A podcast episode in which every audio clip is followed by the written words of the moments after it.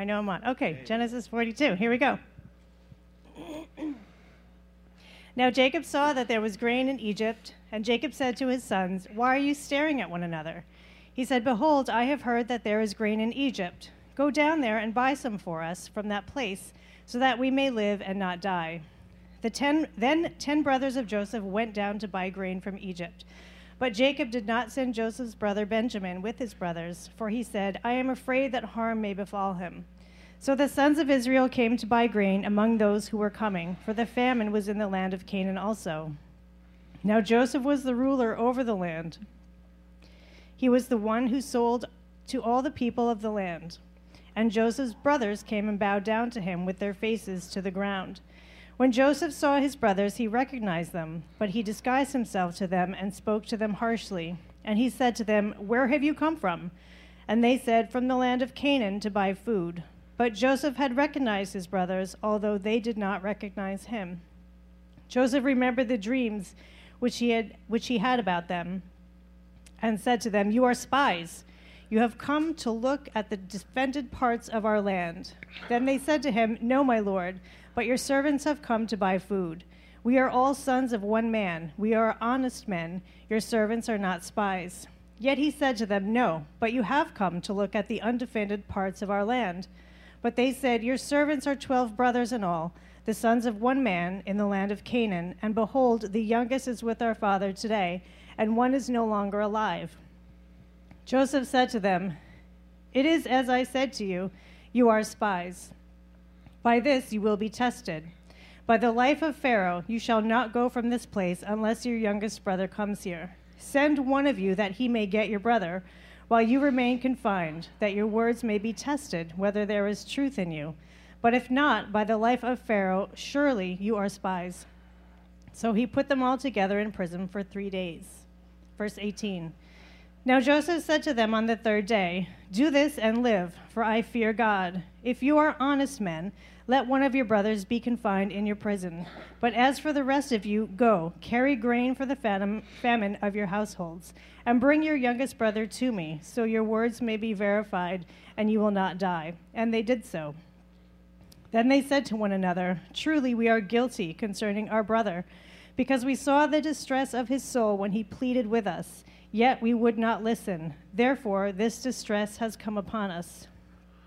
Reuben answered them, saying, Did I not tell you, do not sin against the boy? And you would not listen. Now comes the reckoning for his blood. They did not know, however, that Joseph understood, for there was an interpreter between them. He turned away from them and wept. But when he returned to them and spoke to them, he took Simeon from them and bound him before their eyes. Verse 25 Then Joseph gave orders to fill their bags with grain, and to restore every man's money in his sack, and to give them provisions for the journey. And thus it was done for them. So they loaded their donkeys with their grain and departed from there. As one of them opened his sack to give his donkey fodder at the lodging place, he saw his money, and behold, it was in the mouth of his sack. Then he said to his brothers, My money has been returned, and behold, it is even in my sack. And their hearts sank, and they turned trembling to one another, saying, What is this that God has done to us? Verse 29 When they came to their father Jacob in the land of Canaan, they told him all that had happened to them, saying, The man, the Lord of the land, spoke harshly with us, and took us for spies of the country. But we said to him, We are honest men, we are not spies. We are twelve brothers, one of our father, sons of our father. One is no longer alive, and the youngest is with our father today in the land of Canaan. The man, the Lord of the land, said to us, By this I will know that you are honest men. Leave one of your brothers with me, and take grain for the famine of your households, and go. But bring your youngest brother to me, that I may know that you are not spies, but honest men. I will give your brother to you, and you may trade in the land. Verse 35 now it came about as they were emptying their sacks that behold, every man's bundle of money was in his sack. And when they and when they and their father saw their bundles of money, they were dismayed. Their father Jacob said to them, You have bereaved me of my children. Joseph is no more, and Simeon is no more, and you would take Benjamin. All these things are against me. Then Reuben spoke to his father, saying, You may put my two sons to death if I do not bring him back to you. Put him in my care, and I will return him to you.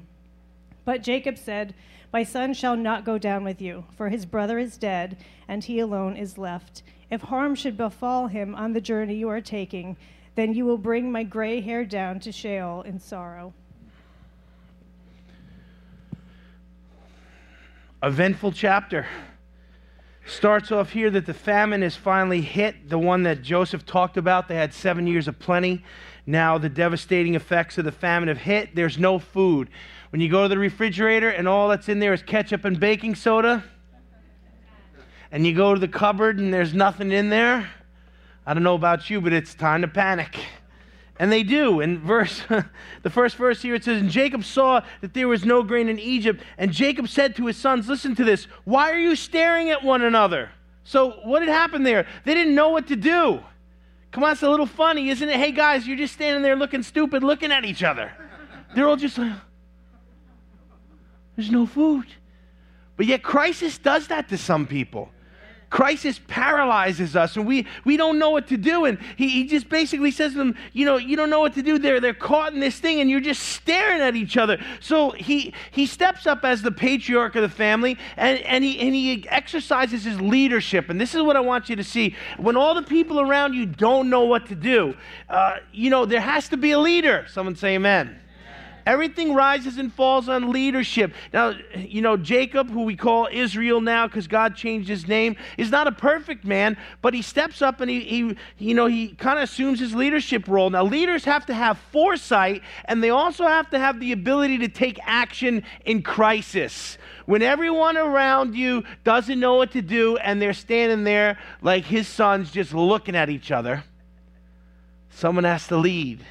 And Israel does lead, and he steps up, and his, his leadership and his foresight and his ability to understand what to do in crisis again prevails.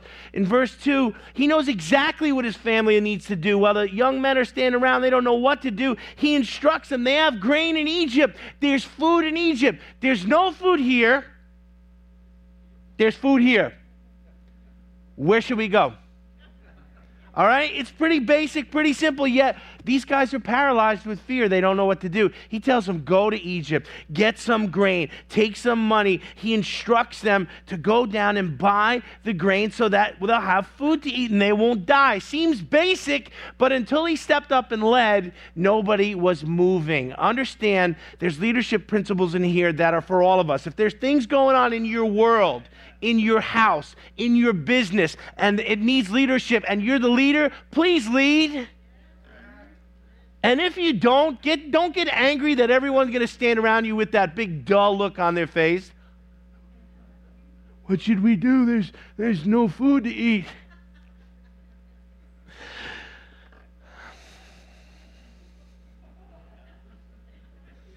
It's a diverse crowd tonight. Verses 3 to 5, the 10 brothers are sent on a mission to preserve the people of God. They don't realize how dire it is, but this is the fledgling nation of Israel here. These men are going to be the 12 tribes, uh, God's people, and, and there's no food. So this trip is to preserve the people of God. Uh, Israel uh, knows that he's got to send them, they've got to go on this trip. He sends all the boys, but he keeps Benjamin back. Now, he already lost one son, Joseph okay? And he thinks Joseph is dead. Uh, they all do. But now he's become overprotective of the only other son he has of his beloved wife, Rachel, who has died.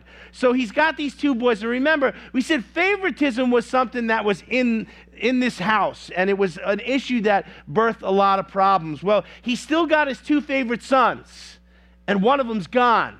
And he's thinking, there's no way I'm letting this group take my one last favorite son on the journey. So you tend you can go, but he stays. And you say, "Well, what is this all about?" You know, it's really about and he says it, "I'm afraid that harm will befall him." Did you hear that? What did he say? I'm what? I'm afraid. What did Jocelyn say tonight about fear? And the and fear is something that cripples and paralyzes us. Now listen, he's moving in fear here. Why? Because he's had a bad experience. He sent Joseph out there and he never came home. And he doesn't know it yet, but he's been deceived. All he knows is that he's only got one son left from his b- beloved Rachel. Now, his fear produced mistrust and it produces overprotectiveness. And while we can say that these things are unhealthy, I think all of us can relate to the fact that as a parent, when you, when you lose a child, that there's going to be fear involved. So we can definitely identify with him. You know, if we've had bad experiences, and many of us had, you know, we can't give ourselves over to fear because it's unhealthy. Some of us have had bad experience in churches. So do we quit going to church? Some people do. That's why there's empty seats. There's a lot of people who've had bad experiences. And they allow fear to grip their hearts. And then what do they do? They throw the proverbial baby out with the bathwater. And we see these unhealthy patterns in uh, Jacob's house, in Israel's house, of favoritism and fear. And there again, they're reoccurring themes, and, and we understand why he's afraid, but yet it is unhealthy for him. Verse 6. Uh, what an amazing coincidence occurs in verse 6. The brothers who sold Joseph now stand before him. In fact, they bow before him. Does that sound familiar to anybody? You know, Martin Luther King wasn't the only one that had a dream. Joseph did too. And in his dream, everybody bowed to him. And nobody liked that dream. But now they're hungry. So they're in the bowing mood. Okay? I could hear them all bowing and their bellies just going. But here come these brothers, and they're on they're en route to see the brother that they cast away, that they don't know is alive. The famine has driven them to this place, and they're going to bow before him in just a little while. And it's almost as if God planned it all out. Because God did plan it out. And though it didn't make sense to anybody at the time, we're going to see the, the prophetic dream that Joseph has come to full fruition. It's going to come to pass. Verses 7 and 8 is really profound to me. It says, When Joseph saw his brothers, he recognized them, but he disguised himself so that they and spoke harshly. And they said to him, Where have you come from? And he said, From the land of Canaan to buy food. So he recognizes his brothers, you know, but they don't recognize him you know, and I don't know, you know, what he did to disguise himself. He looks like an Egyptian now. But I want to say some things about this. He instantly recognizes all them, and some years have passed, but they don't recognize him. And you say, well, why is that? I'm going to tell you why they didn't recognize him. Because in the time that Joseph was separated from his family, he changed. Who likes change? Nobody. Joseph had changed in that time. The roughness and the harshness of the situations he had put, been put through being sold into slavery, being in Potiphar's house, being falsely accused, being thrown in jail, all of these things had changed him. He'd changed. Joseph had grown. He had prospered. His gifts had become developed. He had achieved some things, and actually, he had blossomed in all his afflictions. Yet his brothers, pretty much stayed the same. So he recognized them, but they didn't recognize him. May I say to you that when you allow yourself to run the race that God has for you, it will change you. It will change you to the point where the people who refuse to go on the journey, who didn't change, won't even recognize you anymore. Well, I want to change. I want to grow. I want to achieve. I want to be promoted. Are you willing to go in the pit so that you can get to the palace? Joseph was, and he kept his faith, and he kept a good attitude, and he was changed. He recognized his ragtag group of motley brothers instantly. Yet somehow, some way, they don't recognize him. And it's because of all the change that had affected his life. Now, in verse 9, his brothers bow before him, and Joseph remembers the dream God had given him. You know, at that point, even though there's a lot of emotion, there's a lot of stress there, it almost must have been, you know, a comfort to his spirit to, to rem- remember the dream and to see it come to pass right in front of him. I wasn't wrong. I wasn't crazy. I wasn't just a cocky, arrogant kid. Hello, come on tonight. I heard the voice of the Lord, and He spoke to me. And now what He said to me is coming to pass right in front of my eyes. Some of us need enough faith and enough guts to walk out what God has said to us so we could get out there and watch it come to pass and know that God has spoken to us. Amen? Well, did he speak or didn't he speak? Or was I hearing God? Or did I just eat too many chili dogs? Or did I have a dream? Or was it a vision? God speaks. We need to learn to listen. We need to take steps of faith. We all want the blessings Joseph has, but not too many of us have the, the faith and the guts to walk uh, the road that he walked.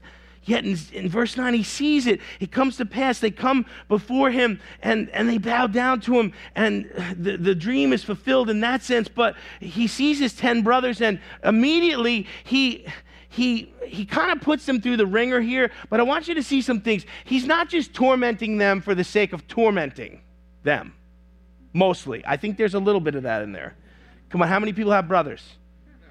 All right, so you know what I'm talking about. Yet there's an element where he's about to put them through the ringer to prove their character, and also because he has a plan here, he, he calls his 10 brothers spies, and that's a serious charge. When you come to buy grain and you're starving, the interaction you want to have with the people who are in charge is very polite, very cordial. It wants to be, you know, kind of systematic. We pay, we get the grain, thank you very much, and let's get out of here. Okay? Being accused of being a spy, I mean, is a total deal breaker on every level. Now they're in trouble. Now they're an enemy of the state. Now they're not getting food. They're going to jail and probably going to be executed. So, you know, you see a little bit, uh, there's a method to the madness here, but yet you got to see there's a little payback involved. You know, these guys, it's their term to sweat. They're not going to go in a literal pit, but they're going to go in a prison and they're going to suffer and there's going to be anxiety. And you say, well, why do they have to go through that? Because listen, we reap what we sow. Amen. And we can cry about it all we want, but we're going to reap what we sow. That was Shane crying back there. Yeah. And it's no fun to reap what you sow but you're going to reap what you sow. And these guys are in verses 10 through 17. Joseph puts his brothers to the test. He calls them to account for their words. Now, see, he wants to test them here because you know he, he wants to see if they've grown if they, how they feel there's some proving that needs to happen there and he you know and they say we're good men and we're not liars and i'm thinking really how, you know, I mean, that takes some, that takes some chutzpah, that takes some guts to say we're good men. You know, I wonder if they looked at each other when they said that. We're, we're good men. really? You guys are, you threw one of your, you, your own brother? I wouldn't call that good, but he wants to prove them. He wants to test them. He wants to make them sweat a little bit. So he trumps up some bogus charges that they're spies. And, you know, no one can disprove that. He makes the accusation. You know, he's refusing to believe their story. You know, it's almost comical when you read it to, to see like how he just deals with them and creates all this anxiety for them. But it does have a godly purpose. In verses 13 and 14, they, they tell Joseph they're 12 brothers, okay, from the same father. Now, 10 of them are before him now. One of them is ho- at home with dad, and the other one is no longer alive. How do you think Joseph felt at that moment? One is at home. Oh, that's my little brother Benjamin. And we're the 10 that are before you. And one of us is dead. And there stands Joseph with that ringing in his ears. And everything within him had to be screaming, I'm not dead. I'm alive. God has preserved me, and everything God has said to me has come to pass. And you just bowed before me and fulfilled my dream. And you don't understand. I'm not dead, I'm alive. But yet he keeps his composure. Notice the integrity and the composure of this man, Joseph. It is an amazing model for us to emulate. You know, they give an explanation. We're, there's 10 of us, one's at home, one is no longer. I can't help but feel like, you know, at this point, Joseph is making them sweat a little bit, but he has a bigger purpose here. Here's his purpose he wants to reunite his family. Everything within Joseph wants to see his father again. He'd been separated from his father. Everything in Joseph wants to see his little brother Benjamin again. Yet he maintains his composure and he maintains his integrity and he plays out this process here so that the reconciliation will be possible and that the things that he desires in his heart will come to pass, but it takes composure. How many can say there's times in life where you could have had the thing you really desired, but your lack of composure blew it for you? The word, come on, oh, everybody, all of us are going here. You know, you if you could have just held your tongue for a few more minutes, come on, right? If you could have just not said that, that thing that is now rehearsed over and over again. You said, fill in the blank. Composure, self control. Do we have it? We better get it because it can cost us.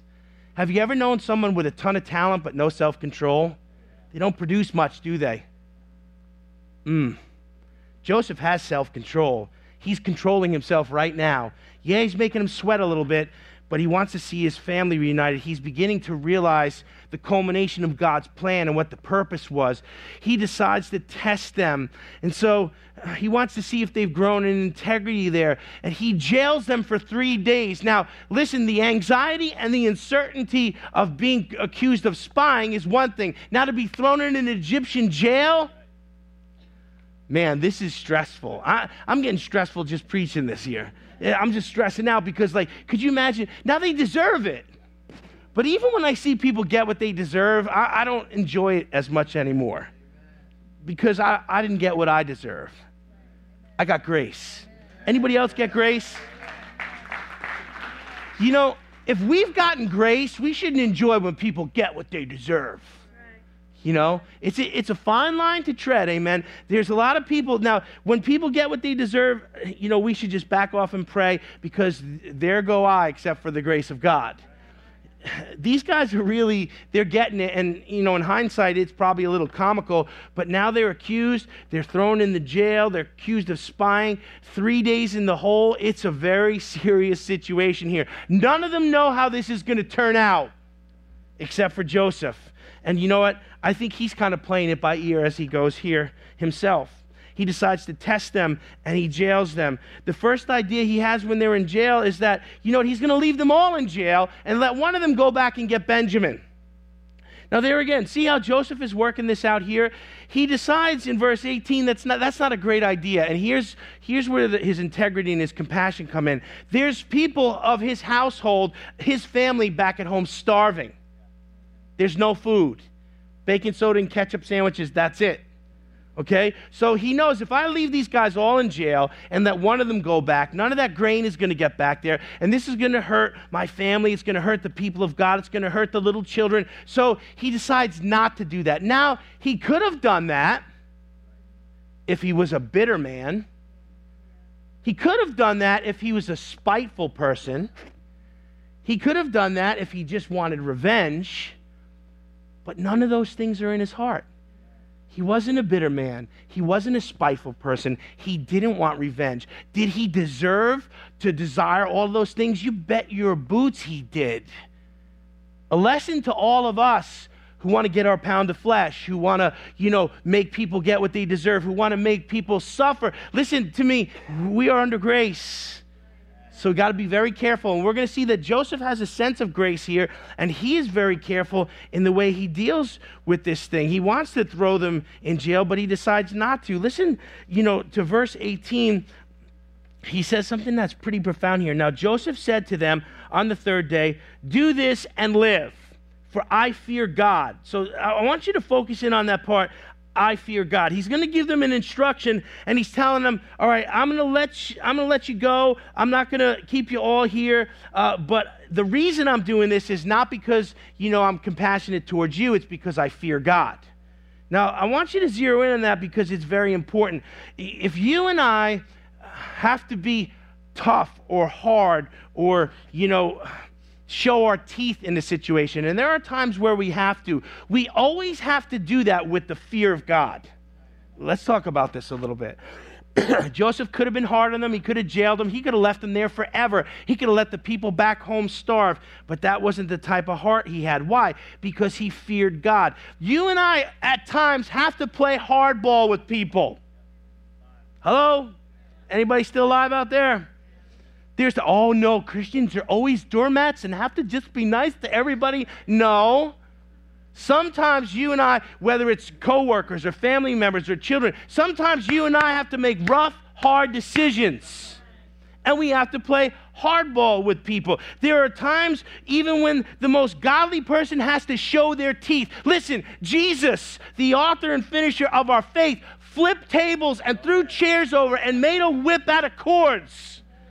And he wasn't just going, he was whipping some butts. He was a carpenter, okay? He could swing a hammer, he could swing a whip. So there are times when Christians have to do hard things. But when we do them and how we do them, we have to do all of that in the fear of the Lord. Okay? Because the minute you and I cross the line and now our actions become sinful, we're in a bad spot. The minute you and I cross the line and we become vengeful, we're in a bad spot. The minute you and I cross the line and now we're spiteful, it's not righteous indignation anymore. Now it's wrath. And vengeance belongs to the Lord, not us. So listen, when you and I have to be tough, let's temper it with mercy. When you and I have to discipline others, let's temper it with mercy. You say, why do I have to? Tem- Can I just? No, because we have to do all of that in the fear of the Lord. It's a good teaching tonight. I wish there was more people here to, to soak this in because our generation really needs this. We really need this. We need to understand how to behave and how to act and how to be godly even when we have to be tough. And so in verses 18 through 20, Joseph decides to be gracious. Why? Because he fears the Lord. Not because they don't deserve more sweat, more punishment, more anxiety. He, he wants his brothers to go back, bring the grain to the impoverished family, and he will keep one of them. But they must bring Joseph back to prove their story, to prove that they weren't liars, to prove that they weren't spies. And he wants to see his little brother again. So he lets them go.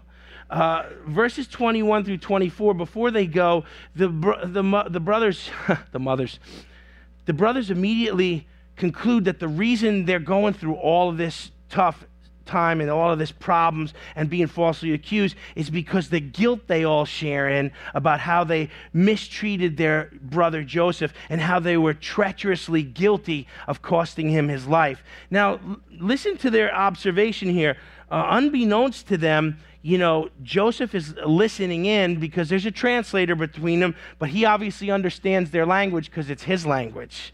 So, uh, they think, you know, oh, we've really blown it here, we've sinned. But he gets to listen into their conversation. Then they said one to another, Truly, we are guilty concerning our brother. Oh, I don't know how he controlled himself at that point because we saw the distress of his soul when he pleaded with us, yet we would not listen. What did they just say? They saw the horror on this kid's face. Remember when I preached through that part of the text? I said, I hope they remember the terror on his face when they went to sleep at night. I hope the pleas were still ringing in their ears when they went to sleep at night. I hope they felt totally destroyed over what they did to this young man as he begged them for mercy, and they gave him none. And you know what? Those things did haunt them because right away, as soon as they're in trouble, that's the first thing that come out of their mouths. We're guilty. We were treacherous. We did wickedly, and the Lord is punishing us for this. So, you know, when you listen to how they feel, because we saw the distress of his soul and he pleaded with us, yet we would not listen. Therefore, distress has come upon us. Yes, exactly right. You've reaped what you've sown a great observation. These guys show a little bit of understanding. It's the people who, who act wickedly and do treachery, and then when the shoe drops on them, they go, I don't know why this happened to me. I don't deserve this. Those people are stunning to me. You can't think of anything in your life while you might, man, man I, am anything uh, at this point in my life, I think I deserve everything. Yeah, I, yeah, I must be the only sinner here, but you know, like I, when stuff hits my life, I take an inventory of what's going on with me and I examine myself.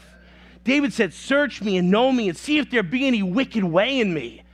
That's the way of the righteous, amen. The wicked always think they're right.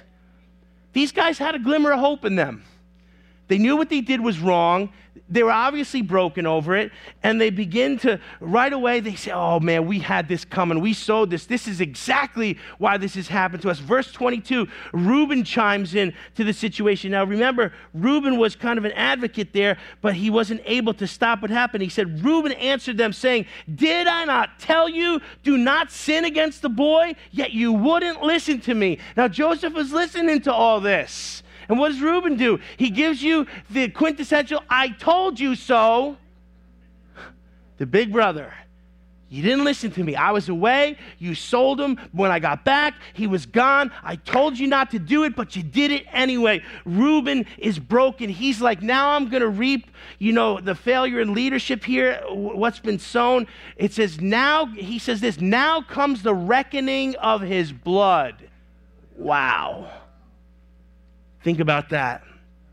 What a position for these guys to be in, knowing they were guilty, knowing they were uh, reaping what they had sown, knowing that the reckoning of Joseph's blood was now upon them and they were going to pay for what they've done. These guys are getting a crash course in brokenness and repentance, and they get three days in jail to think about it.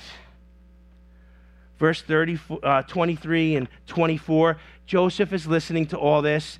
He gets a great picture of their actions. He sees who's, who's guilty, who stuck up for him, who didn't. And you know, you've got to think this is therapeutic for him in some way. There's some reason why God is allowing him to listen in on this. Because you know, as the one who was betrayed, there's a lot of questions in his heart. This is bringing some closure and some resolve for Joseph that was necessary.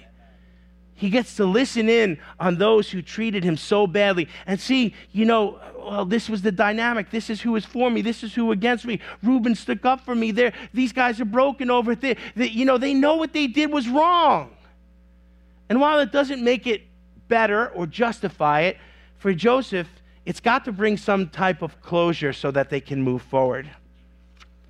Verse 25 through 28, Joseph continues to play hardball with his brothers and he continues to, I, I, think, you know, he's having a little fun with them. He's playing games with them. Listen, Joseph gave orders to fill their bags with grain and to restore every man's money in a sack and to give them provisions for the journey. Thus it was done for them. So they loaded their donkey with grain and departed from there. As one of them opened his sack to give his donkey fodder at the lodging place, he saw his money, and behold, it was in the mouth of the sack. Then he said to his brothers, My money has been returned, and behold, it is even in my sack. And their hearts sank, and they turned and trembled to one another, saying, What is this that God has done to us?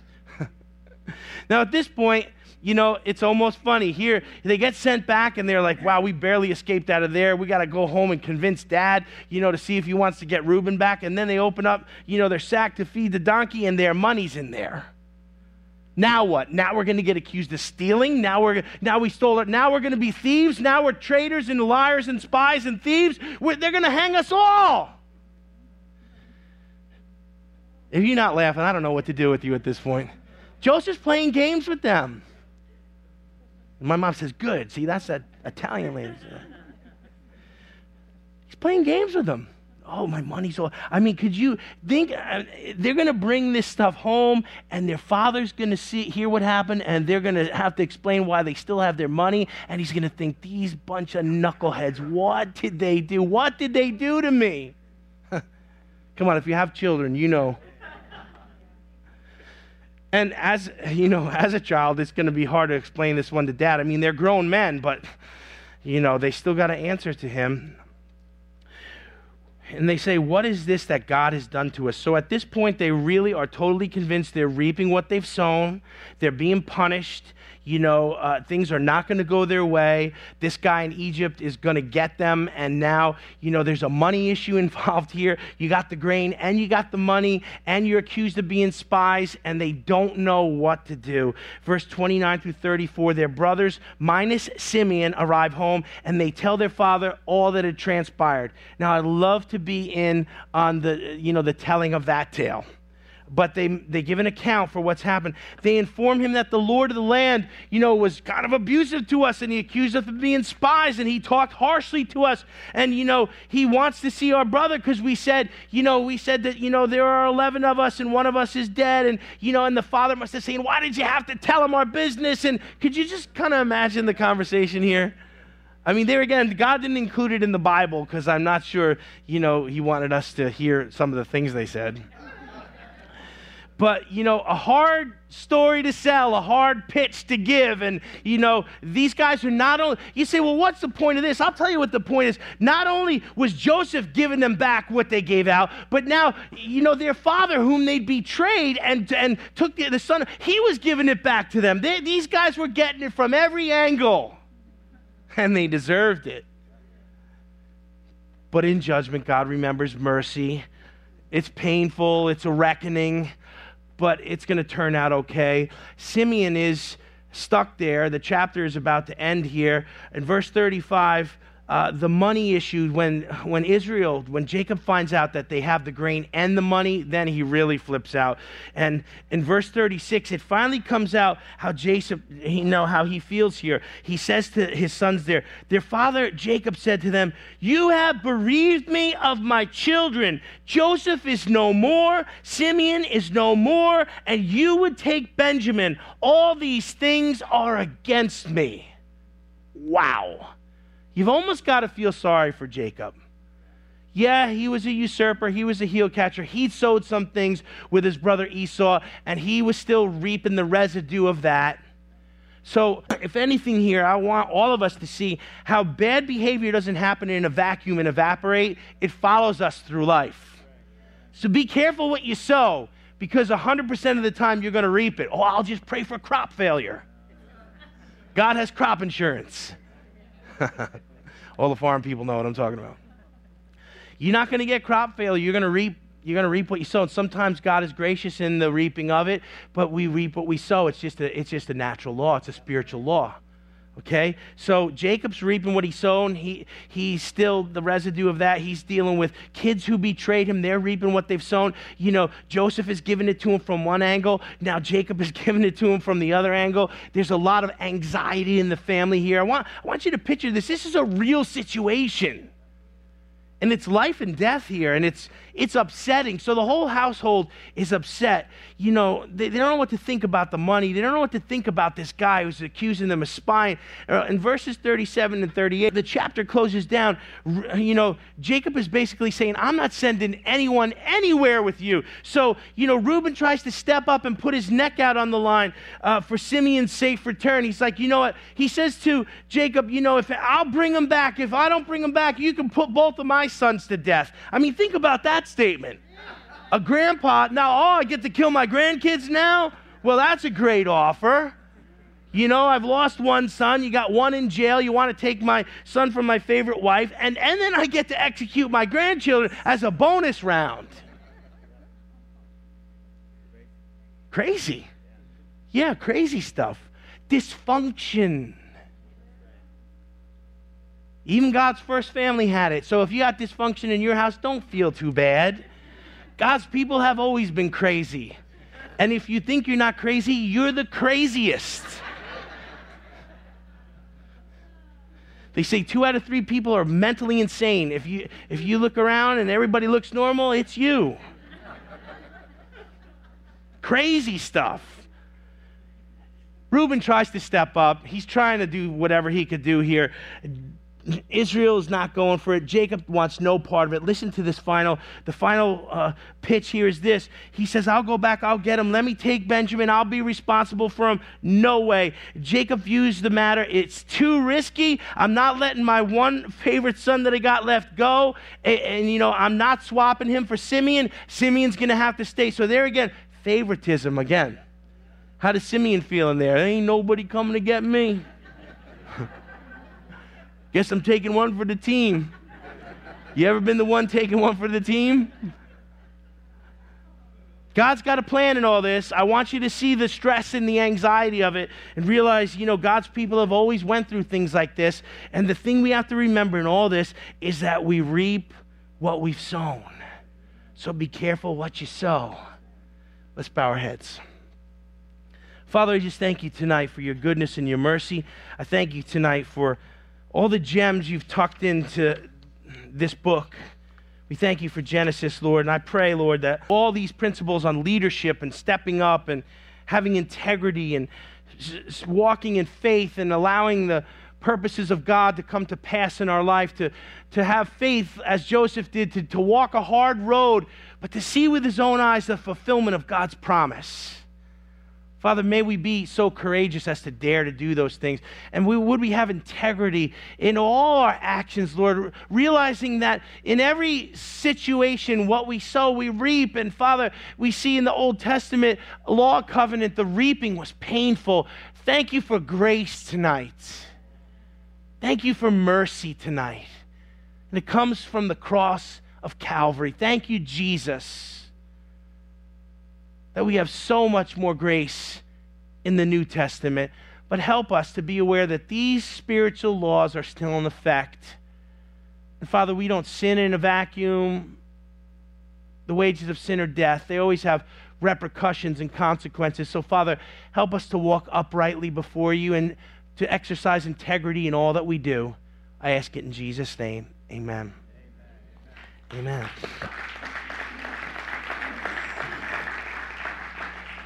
Amen. Well, bless the Lord. We are going to have the Sleighs come and give us a missions update and maybe a puppet show. I'm not quite sure.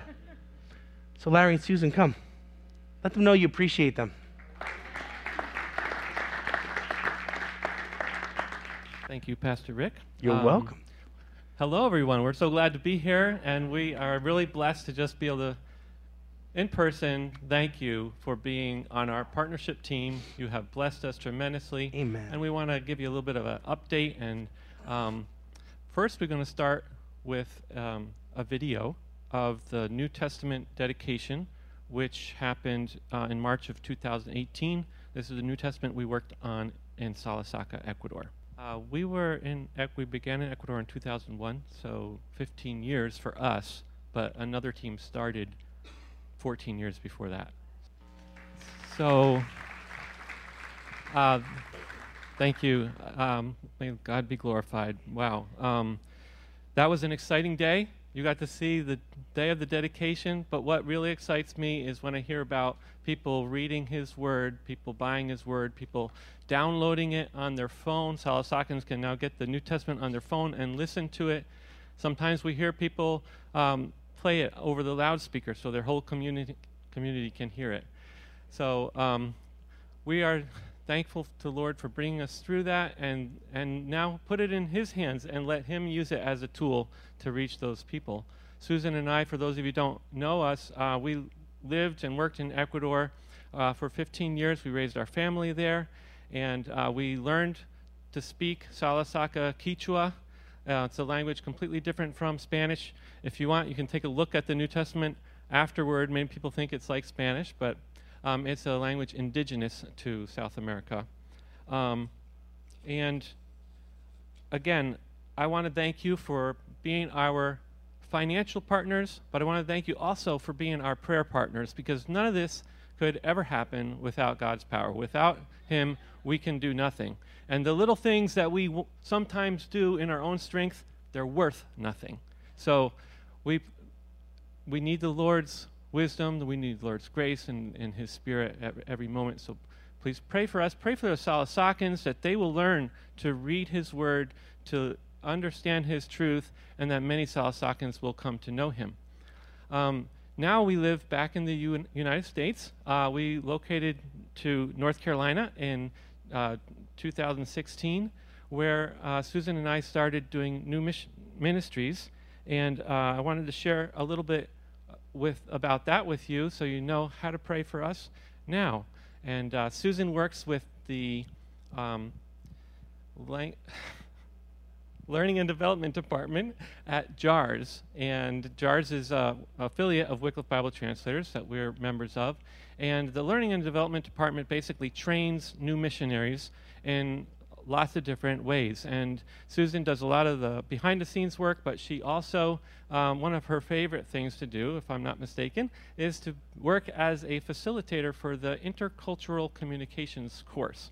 And this is a course that all new missionaries have to go through before they leave for the field and teaches them lots of things about how to interact with different cultures, but it's also kind of a vetting program. Um, while they're going through the course, they're being um, watched and, and they're being evaluated for whether or not they're really ready to handle the stresses of the field. And uh, Susan works there as a facilitator and table leader, and uh, sometimes you have to be harsh with people and in love and with the grace of the Lord tell them you're not you're not ready. You need to work on these these different things before you're ready to go. Um, I have had the opportunity now to work as a translation consultant, and I um, am now working with two languages in Venezuela. Our SIL team is working with five languages that recently finished the book of Luke. And as many of you probably know, Venezuela is going through tremendous economic crisis and shortages of everything you can name, um, basic uh, basic necessities, food, toilet paper, water, gas. Um, they have di- much difficulty finding and tremendous inflation. So for this project to move forward, it's a testimony to God's power and to the faith of these people, our brothers and sisters in Venezuela who are very dedicated to the task. And um, they inspire me. Uh, we've been down there, well, um, our team, Susan didn't go, but I have been down to Colombia where we uh, meet the Venezuelans. They come across the border, and we do training workshops with them. And then um, just recently, they had a workshop, a translation workshop in Venezuela, where they're working on the book of Acts and they send me their work that they've done, and I check it through a back translation. So they'll translate into their language and then do a back translation into Spanish, and then I will look at their Spanish, check it, and give me give them my comments over the internet. Just a real brief uh, introduction of how Bible translation works and how we we check their work. So that's my job with the Venezuelans, and I also work with a team in Peru I've been recently given this project to check the book of Leviticus. So pray, pray for me. it's, it's a challenge, let me tell you. Um, but um, as, as, I was saying, the, the Venezuelans are a true inspiration as how they push forward to, to do this work despite so many shortages, so many difficulties. I, I honestly would say most of us Christians, good Bible believing Christians would have said, no, it's just not the right time to work on this right now. But they push ahead and they meet their deadlines and they keep going. And I wanted to quote um, what, the, what the project administrator, our Venezuelan partner, said just recently in an email The Lord is the owner of this work. He takes care of every problem that comes against it. And at every turn, we have seen him working in order that the peoples of Venezuela can have his message in their language. And um, since being in the U.S., um, I have really come to be aware that it's true. God is the owner of these projects. It's not about how hard I can work or how much I know or how much I can do. It's what God is going to do and he does 100% of it. We, he calls us to do a little bit, but we're like that little kid that is helping out the father because the father wants to spend time with his kid. and we're just unworthy servants. But we are dedicated to seeing God's work done in terms of his message being in the languages of these people and that he will be glorified in every language and nation. So,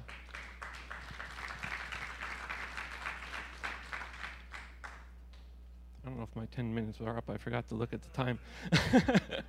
but once again, we, we really want to recruit you all as prayer partners. We need a prayer team.